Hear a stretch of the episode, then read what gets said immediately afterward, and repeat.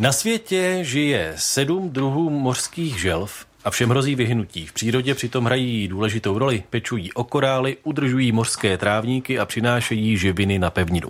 Jedním z nejdůležitějších míst pro ně jsou ostrovy v Indonésii, kde se na ochraně želv dlouhodobě podílejí i Češi.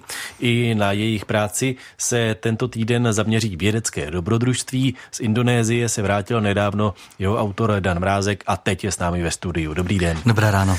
Hlavním cílem cesty byly dva neobydlené ostrovy poblíž Bornea. Proč zrovna tyto ostrovy? No, protože ostrovy Bilang, Bilangan a Mataha jsou v celé jeho východní Asii pro mořské želvy, konkrétně pro karety obrovské, nejdůležitější. A to z celosvětového hlediska. Jsou to opravdu malé ostrovy. Obejdete je ani ne za dvě hodiny pomalou chůzí. Ale úplně bez lidí nejsou. Žijí tam strážci přírody. Ti několikrát za den a hlavně za noc ostrovy obejdou, monitorují želví hnízda a ukrývají je přes pět, před pytláky. Kvůli velkému množství želvých vajec jsou pro pytláky tyhle ostrovy velice lákavé. Jenomže právě sběr vajíček může za to, že za 100 let ubylo v mořích 90% želv. Mně se líbí názvy těch ostrovů, to je jako z pohádky, Bilang, Bilangan. Jak se k ochraně želv v Indonésii dostala česká organizace? No a na to vlastně byla nutnost. Organizaci Chráníme morské želvy založila ekoložka a bioložka Hanna Svobodová. Ta zpočátku v Indonésii působila jako dobrovolník. Jenomže organizace, pro kterou Hanka pracovala, před pěti lety svou činnost ukončila. S tím se mladá bioložka odmítla smířit a záchranu želv na Bilang, Bilanganu a Mataze vzala do svých rukou. Od té doby musí každý měsíc sehnat přes 100 tisíc korun měsíčně, aby měla jak zaplatit místní ekology.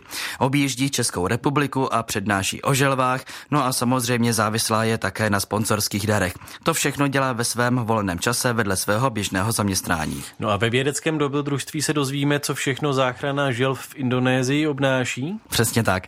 Zjistíme, jak se želví vajíčka přenáší nejenom proto, aby je nenašli pytláci, ale také proto, aby je nezaplavilo moře, které se stále zvedá.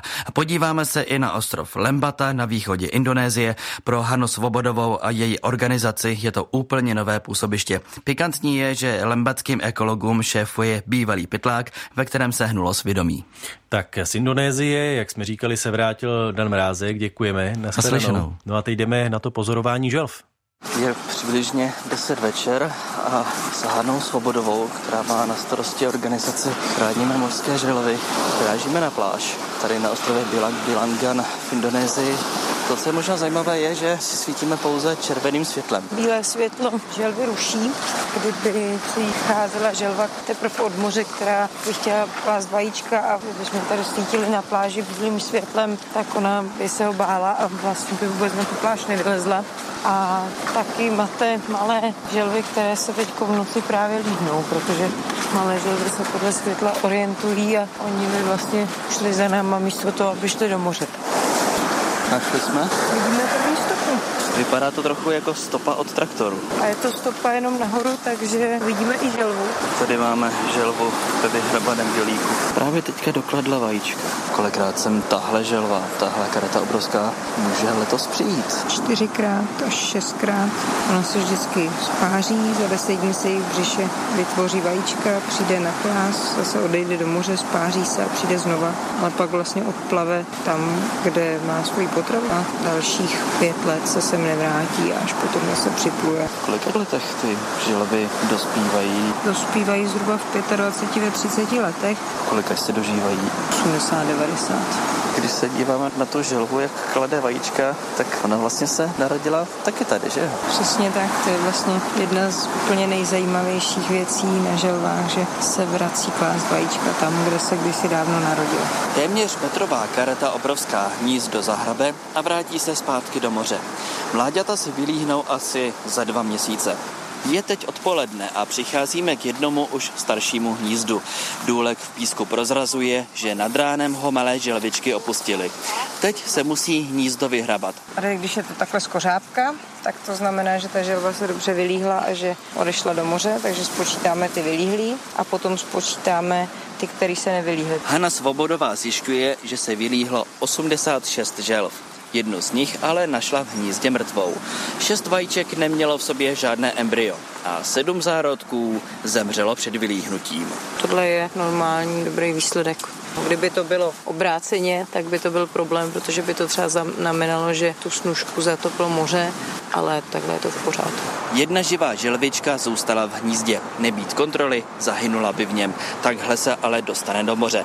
Teď v zimě a na jaře tu přibude asi 10 nových hnízd každou noc. V létě se jejich počty pohybují kolem 40. Ostrov Bilang Bilangan a sousední Matahu chrání organizace konservace biota Laut Berau, neboli ochrana mořského života v oblasti Berau. Jejím ředitelem je Berli Danel.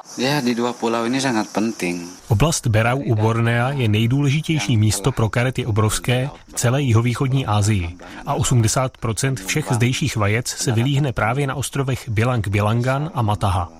Rádi bychom chránili i ostatní ostrovy, ale zatím nám finance umožňují působit jen na těch dvou nejdůležitějších ostrovech. Za pět let naší práce evidujeme téměř 2,5 milionu vylíhlých želv. Vylíhly se díky tomu, že jsme je ochránili před pytláky nebo před zatopením přílivovou vlnou. A i když zdaleka se dospělosti nedožijí všechny želvy, je rozdíl, jestli 2,5 milionu želv v moři je nebo není. Díky se sbíraným statistikám zdejší odborníci společně s Hanou Svobodovou věří, že oblast Berau je třetím nejdůležitějším místem pro karety obrovské na světě. Je to mnohem výraznější postavení, než se dosud v odborných kruzích předpokládalo. Přesto ještě před sto lety ve zdejších mořích plavalo želv desetkrát více. Ochránci musí před pytláky želví vajíčka ukrývat. Na to, jak takový přenos hnízda vypadá, se podíváme už zítra. Z Indonésie Dan Mrázek, Český rozhlas Plus.